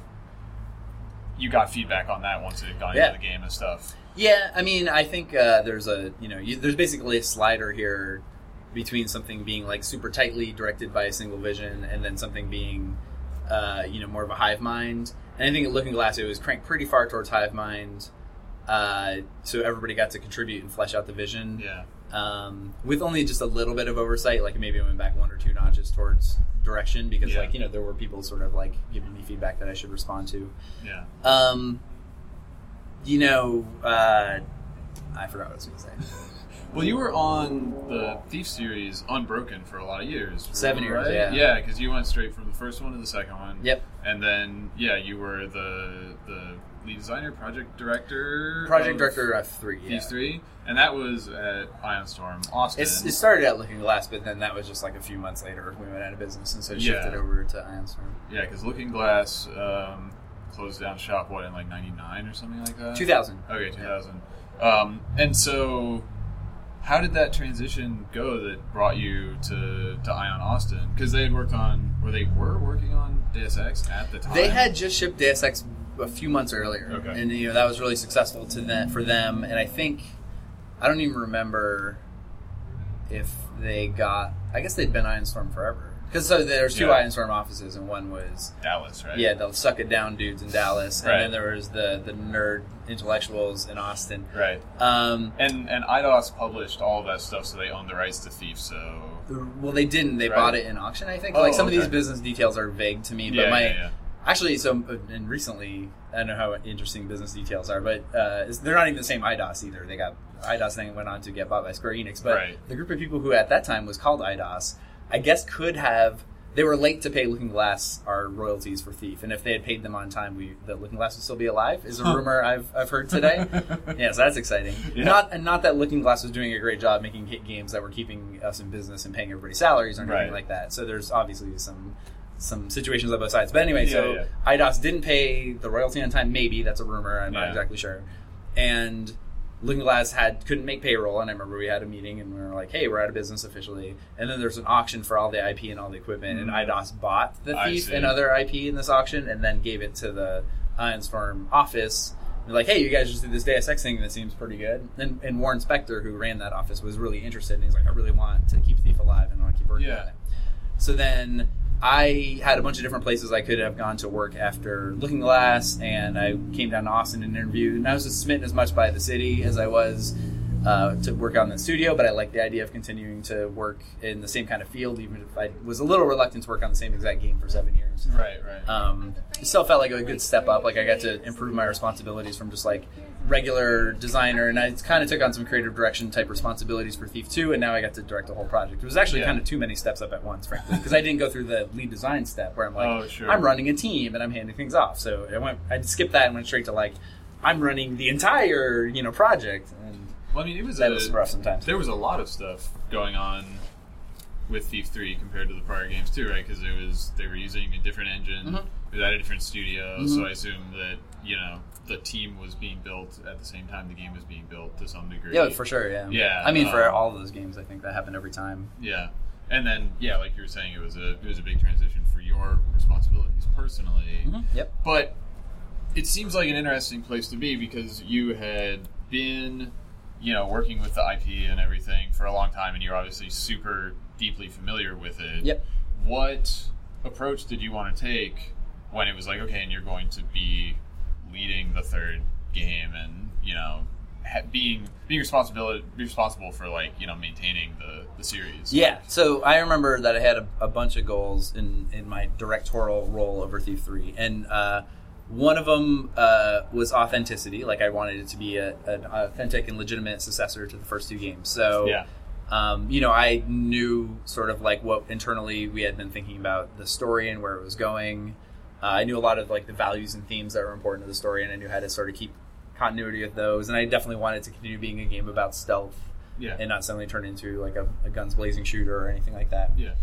Um, I mean, Thief Three, despite what obviously were some like technical challenges with the level sizes and stuff Yeah. like that, it was still very much. I mean, I didn't feel like it really compromised anything about the core um, tenets of you know what the gameplay was about. Yeah. Right. I mean, yeah, no, it's definitely you know, and I, I was a very gameplay centric uh, designer. Like I also in Thief Two, I did the bank level, which Right. probably to a fault, frankly, is a very like everything is a little like stealth set piece kind of like very focused on the core gameplay kind of a level. And so I did bring that mentality into Thief Three.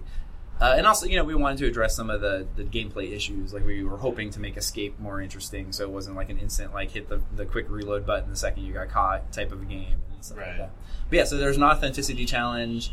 Um, I did want to make the game even more mainstream accessible, and not, again, not in a dumbing down way, but in a like, there's got to be some baggage we can kick overboard here, and, and you know, and I actually think I did not succeed in that goal. I think there's still tons of like, we felt like it was streamlined. When I go back and look at Thief Three, I'm like, what were we thinking? It's ridiculous. like we mapped every single controller on the Xbox. It's like that is not necessary. Yeah, you know, yeah, like yeah. it's ridiculous. I think that a Um, lot of stuff, like for instance, context action kind of stuff, I feel like is something that's really developed a lot, just Yeah. in kind of the broader design vocabulary in the industry since then, right? Like I feel like there's a lot of stuff now in a game like that that probably been like, well, we use you know fewer buttons for you do this action in this situation and are kind of like more Yeah. context aware whereas like yeah you start from a pc gaming background where you have the whole keyboard to work with Right. and everything it's like well you have a button for every command and that's how you do yeah, it right and I mean, I'm actually like I kind of like maximal design. Like I think there's something magical about the fact that when you play Ultima 4, like literally every single letter maps to some different thing. Like, oh, I'm trying to jimmy this lock with my lock picks, and I'm trying to like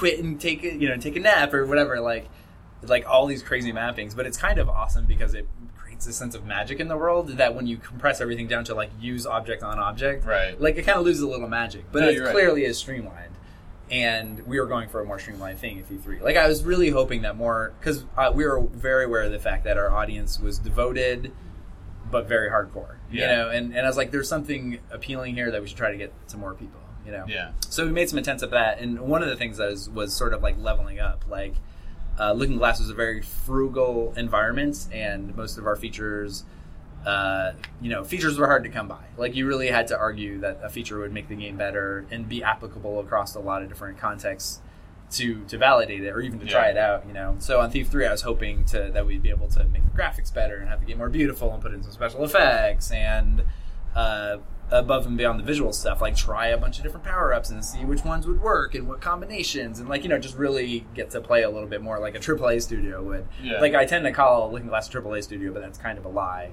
Like by modern standards, they're a very big indie studio. yeah no it's true i mean You know. and on a per project basis they never put like 100 people on one project or anything right No, like it I- was like I think there's hundred people in the office, cause, but we had kind of a, a two halves. There was the flight yeah flight sim stuff, simulator right? half, and then there was the first person half. Yeah. Um, so on Thief Three, did it? What was the structure like? Did it fall to you to also, you know, be kind of the guy who was making the calls about like creatively and story wise and character wise, like this fits with Thief and this doesn't, and that kind of stuff? Yeah, or- for sure. Uh, you know, I think that was my, you know, the first time I actually was a, a game director is I got to sort of be the vision keeper for that. Although, Yeah. as I said on Thief 2, I was sort of pushing some of that. You know, there's a few things I managed to get cut out of Thief 2, which would have horrified the hardcore fans. so, so, you know, I'd already had some experience being like, this is the vision, here's what, you know, trying to articulate that kind of stuff. Yeah. Uh, so that's part of what I did in Thief Three.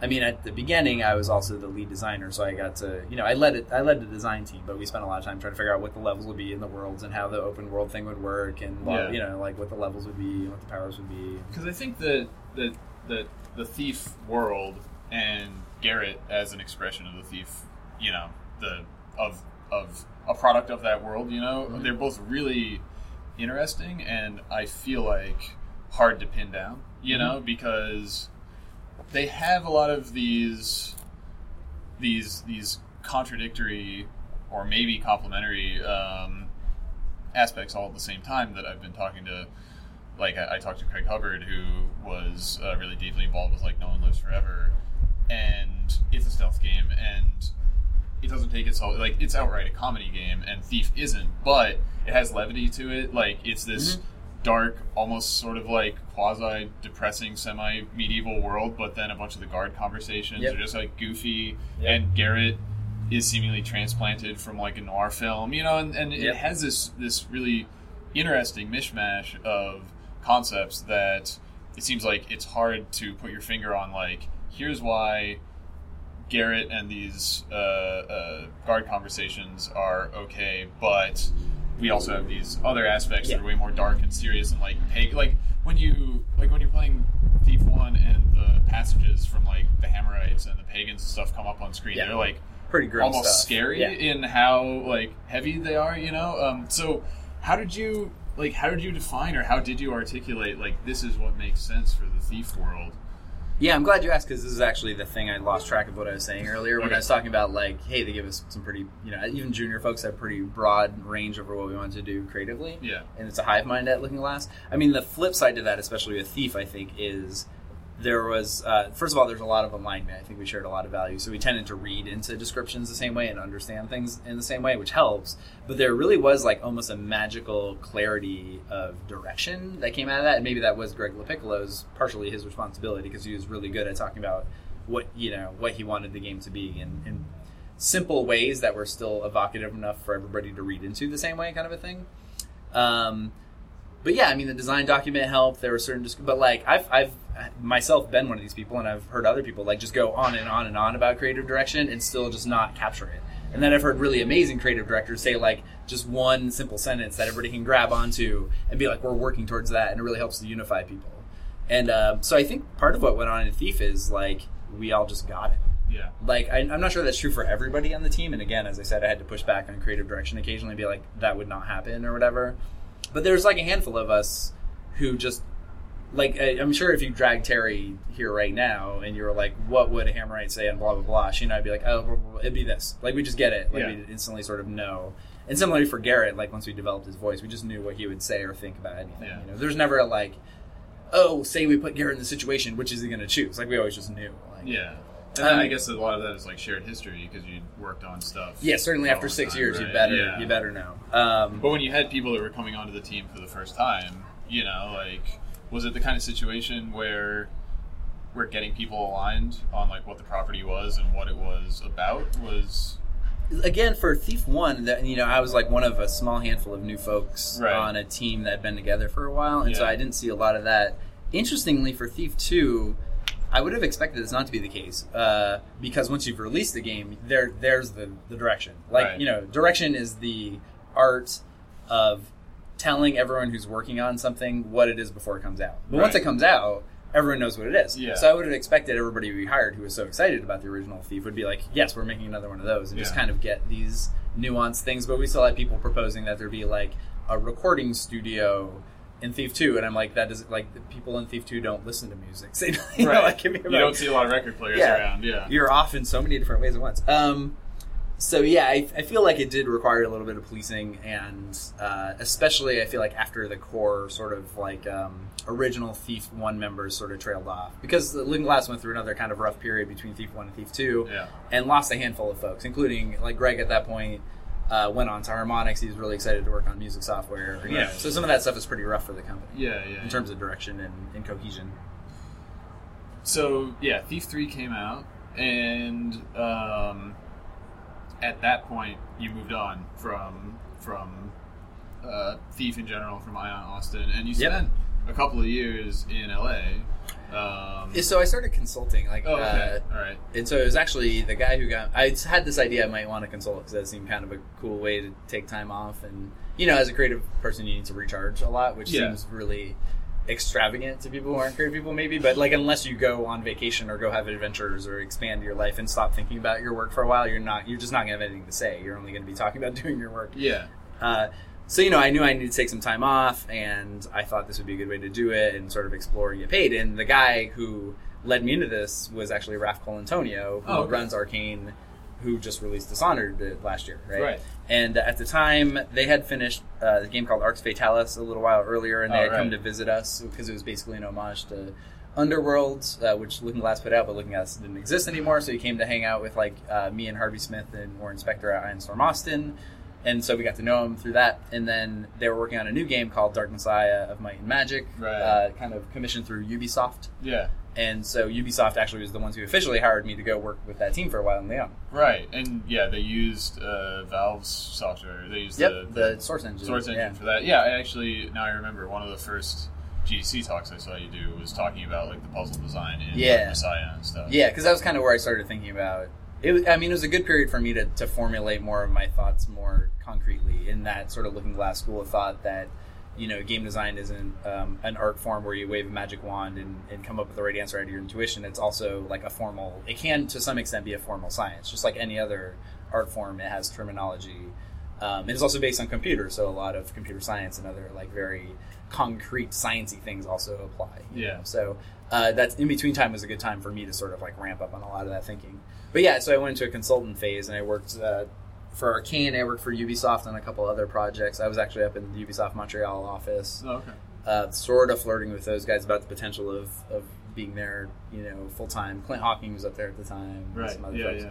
yeah. Uh, and then one of the consulting gigs I did was in Los Angeles uh, for a team at Electronic Arts that Doug Church was heading up. And Doug, of course, had been uh, an important figure at Looking Glass. He was the project director of System Shock. He was the guy who laid down some of the very important fundamental gameplay aspects of Thief, and he was my design mentor. Like even though Yeah. he wasn't there a lot, and I had a lead who's also a super smart designer, Tim Stellmach. I had sort of like the most spiritual kinship with Doug.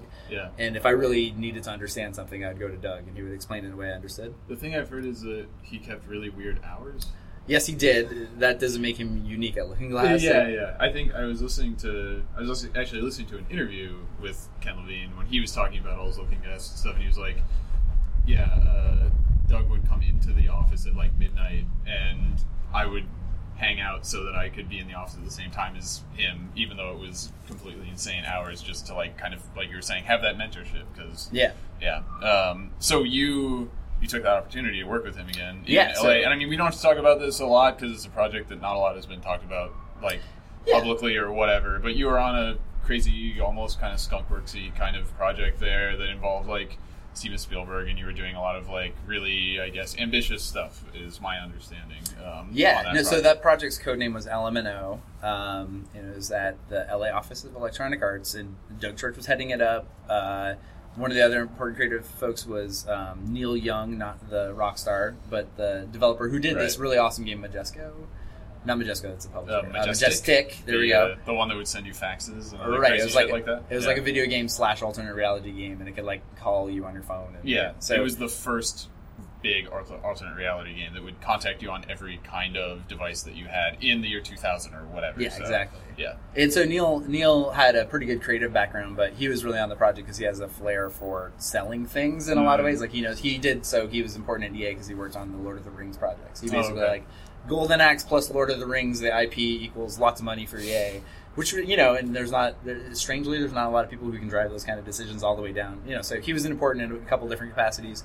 And then Steven Spielberg, who had had a creative partnership with Electronic Arts and was trying to make a handful of games, one of which did came out, uh, Boom Blox, which Right. uh, Robin Hunicke was an important creative person on, and some Yeah. other folks. yeah, yeah. Uh, so we're working on one of the other games with Steven. And so we, it was it was great in a lot of ways. We got to meet with, with Steven once a week, and he would give us his feedback and see what we're doing, and we talk about what we're trying to accomplish and so forth. yeah.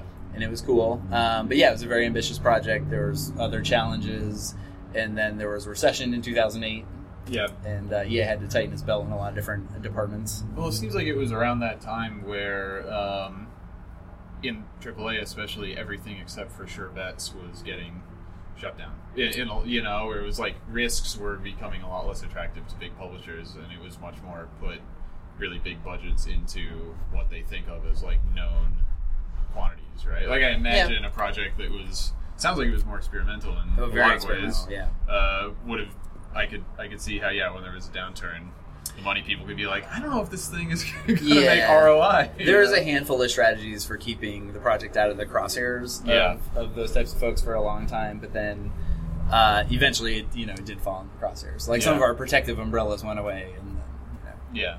So that put you back in a position of being like, well, what am I going to do next, right? Yeah, no, that was a, in a lot of ways that was a great moment for me. So I'd been in Los Angeles for two and a half years. Uh, I have a love hate relationship with Los Angeles. In retrospect, there's a lot of stuff that's really awesome about it, but a lot of my core values of having deep connections with other people and being in nature and having you know a grounded sense of like there's a ton of stuff that LA was doing very different things. You know, it's not Yeah, a per- it's sure. not by far not a perfect town for me. So I was excited to get away from LA.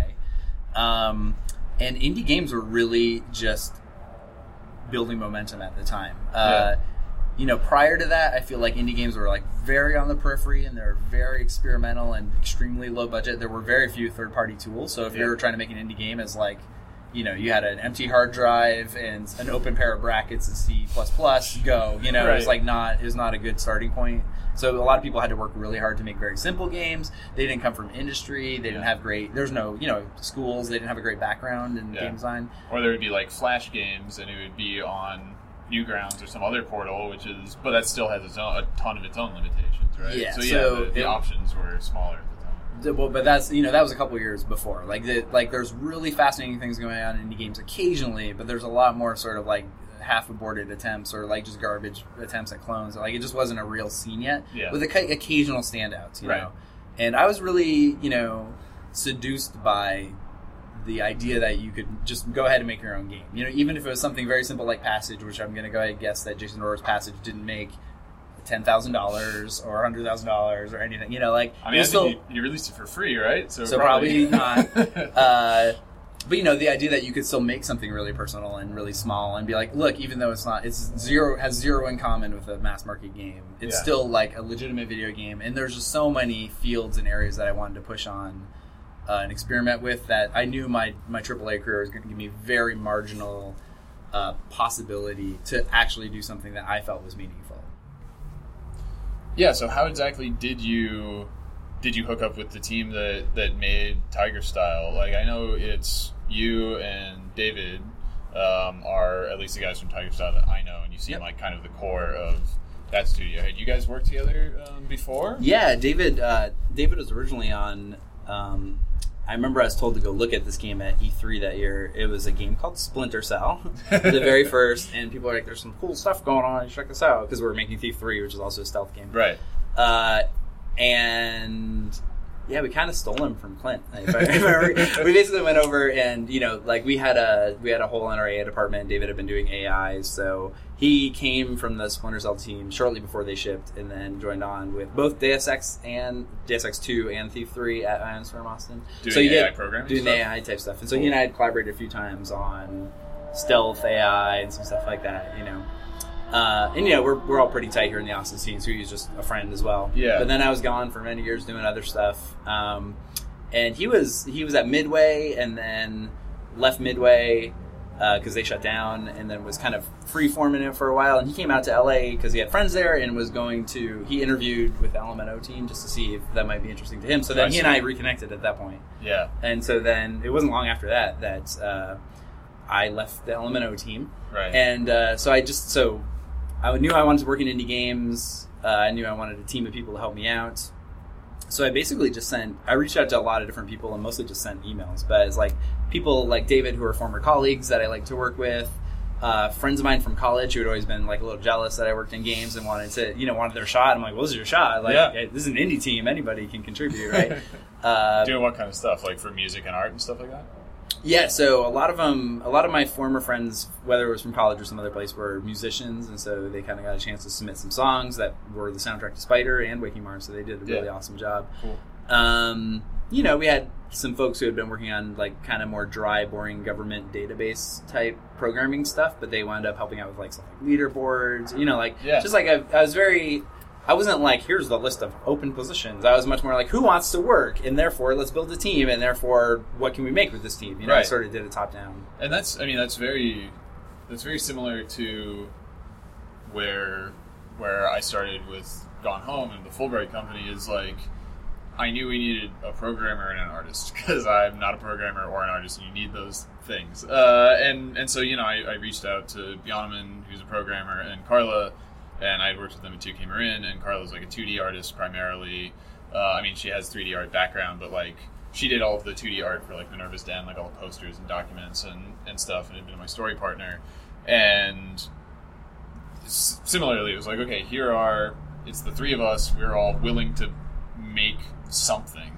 Therefore, what can that thing be? Right? And I think that that is, when you're starting out, like making your own thing, that's way more productive than like reading a design document and then try to figure out how to hire all the people to make this thing, right? Because it is way more about like who's in, who's committed, who's invested, who's like ready to to get something on screen, and then I think that you know there's like an infinite number of possibilities for like what could a good game be made out of. So Yeah. when you're like, oh, here are the people that we have, guaranteed this group of people can make something cool. let's figure out what that is, right? Yeah, totally. And I mean, even to the point where like we didn't really know. We certainly didn't know what our first game would be. Even and even after we picked Spider and started working on it, it really evolved a lot. You Yeah. know, the first conception of Spider was much more of a a spider simulator, whereas like, oh, here's where you know, like you attach one thread and you spool down and like you build your web one step at a time. And you wait patiently for insects to, to arrive, you know, like it was, Yeah. and which there's some appeal to that. I still think there might be a pretty cool, like very like realistic spider simulator to get Yeah. out there. But then as we developed the mechanics, we got them to do faster and tried to figure out what would work with the touchscreen. And you know, we had this like this tilt based walking mechanic for a while that we were like, oh my god, this gets really confusing for a lot of people, so we had to cut it. And you know, Yeah. like eventually we just um, you know, it just became this much more fast paced action game about we, we realized like an action drawing game. Like you have to do pull, pull off this action in order to draw one line, and then you have to make a shape, and then that's your web. Yeah. And so then that that sort of drove everything else. Yeah, because you're really early days for iOS uh, game development, and so I imagine that there was a this process of finding oh the most fun kind of input to do is like swiping. Like it feels good, it's interesting, Yeah. right? And then yeah. you can kind of build from there to say okay, how does that play into the kind of game that you started? Like Yeah. how does that make a whip? You know, how does that Yeah, make a spider jump? Whatever, right? you know, and then once we had, I remember there was a moment where I don't even think we had, we didn't have threads that could be on angles yet. It was all like 90 degrees or whatever. But we kind of had the basics, and like I just saw it, and I knew we were building threads, building webs in an environment, and if you build them in the right place, you would catch insects. And I just said, yeah, we can make an entire game out of this. Yeah. I was like, that's it. That's all we need. Yep. You know, and we did. So. Yeah, and you explored the possibilities of that, you know, through level design and bug Yeah. behaviors and all Yeah, that kind of exactly. stuff. Yeah. That's all it was after that. Is like level design and bug behaviors, basically. Yeah. And, and, you know, it, revising and revising and revising and revising it, the crap out of the core mechanic until it was really as good as we could make it. Yeah, and I imagine that with that size of team, like, you know, when we were talking earlier, and I was, you know, sort of like, okay, when you were when you were leading up Thief Three, how do you communicate, you know, what works and doesn't to other team members and, and stuff, and, and maintain the tone and make it say this is Thief this isn't. Mhm. I imagine that on like Spider, you were pretty much the level designer, Yeah, and, and, that and was it's like awesome. you only had to maintain that with yourself and maybe like the artists to make sure Yeah. that the art like maintain the tone of what And this it- place is supposed to be like. And, yeah, and so again, that was like, uh, you know, part of sort of like the a f- positive and fun response to some of the negative aspects of my former career. Like when you working at a big company in a leadership role, the moment comes where you're actually not doing work anymore. You're just telling other people to do work, which seems reasonable. But if you actually think about it, like you would never have. Oh, this actually did happen in the Renaissance, so I'm lying. But you would never have like an artist who like has a bunch of other people with paintbrushes who are like, okay, I want you to put like kind of a thick slash of this red mixed slightly with that green. Like, no, you just actually have to hold the brush yourself Right. to get what you want on screen. So I got to be much more in that like low level capacity, putting actual objects exactly where I wanted them, testing it, revising it in like these very small ways Yeah, uh, to get to the vision. I mean, I think there was still a fair amount of confusion about the specifics because Spider is sort of exists in this anachronistic space of like, well, what time period is it? Because it feels very old timey in certain ways, like Yeah. from the Gilded Age of America. But in other ways, there's some some obvious cues that it's not quite. Um, so you know, there was a certain amount to like work out there, and also it's kind of like if this '90s family moved into a really old house. weird? um, there's some stuff to work out, but also, I, as I said, I went from LA, which I found in many ways to be this like soulless hellscape of suburbia, into Vermont, which was you know settled in the 1700s.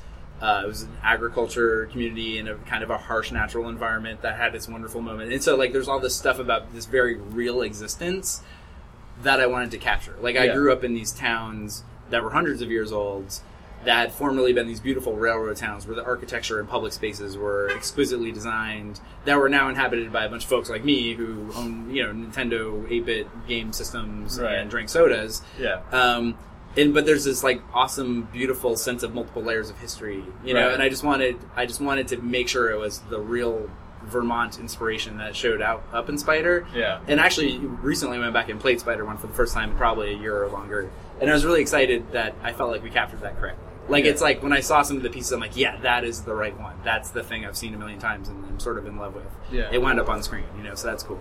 So you hinted at it when we were on stage. Do you want to talk about what you guys what you Um, guys are working on now? Because I could ask you some stuff about it.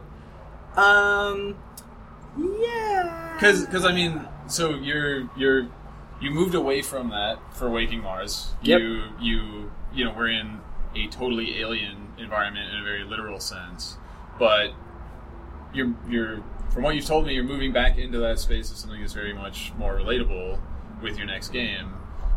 What do you see?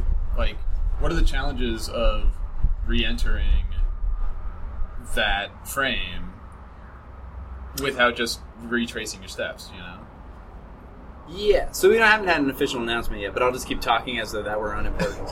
When are you going to do that? I don't know. We had, you know, we don't, you know. This probably isn't going to go for We're- like a couple months or something. In that so- case, it'll probably be official. Okay. Right. All right. Um, it's actually been really, really. So here's the thing: like we made Waking Mars rather than Spider Two because we are excited to innovate all the time. Yeah. Like there's a whole universe of games out there to be made, um, and we are always keen on trying some new thing, right?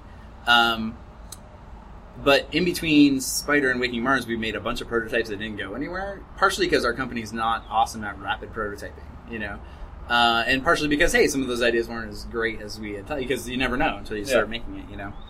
Um, and so we did that again after Waking Mars. We have like a bunch of prototypes, and some of them are actually we feel like we're on the trail of something really good, but it's going to take us a while. And we're not a wealthy company; we just can't sit around for years and like wait till we find something. Yeah. Um, so we got to keep moving, and uh, so we're kind of doing the strategy where we get to work on a known IP, which is uh, a, you know, a more solved problem. So the unknowns are fewer, and we'll probably do a better job uh, while simultaneously continuing to pursue some of our prototype stuff in the background. Yeah. Yeah. So, but it's but it's been kind of relieving, despite this idea that like, oh, I always want to try a new thing and build things from the ground up. Like, Waking Mars was a, like a very challenging IP to build because I wanted to be very credible hard sci-fi, which meant doing tons and tons and tons of research in this- fields I didn't know about. Yeah. But then it also needs to be imaginative, and it's a really crowded field. Uh, where everything's been done in sci-fi, so we're trying to find this unique thing, and we want it to be valid. You know, it's like it's just kind of a pain in the butt. Like you have to make up new things that no one's done before, which is already impossible in, in sci-fi, and then you have to validate them. So it's like kind of an, an awkward place to be. Um, but Spider is a much more natural home for me. Like it's, Yeah. the second I started building new stuff for Spider, it was just like really just it just flows out. Like I remember I just like drew a Spider level in like not even 20 minutes, and I was like, this is perfect. Like who did it? like who did this? I don't remember. I don't remember doing this just, It just, now. happened. It It's does. a fugue yeah. state, yeah. It's yeah. It's, it, it just kind of flows out. So the nice thing is that rel- like in Spider One, I actually there's only like maybe five days when I had to I was able to stop and take a bunch of steps back and be like, so what is this story and who are the characters and where are we going to learn that this character did that or what's the evidence we're going to see that this happened.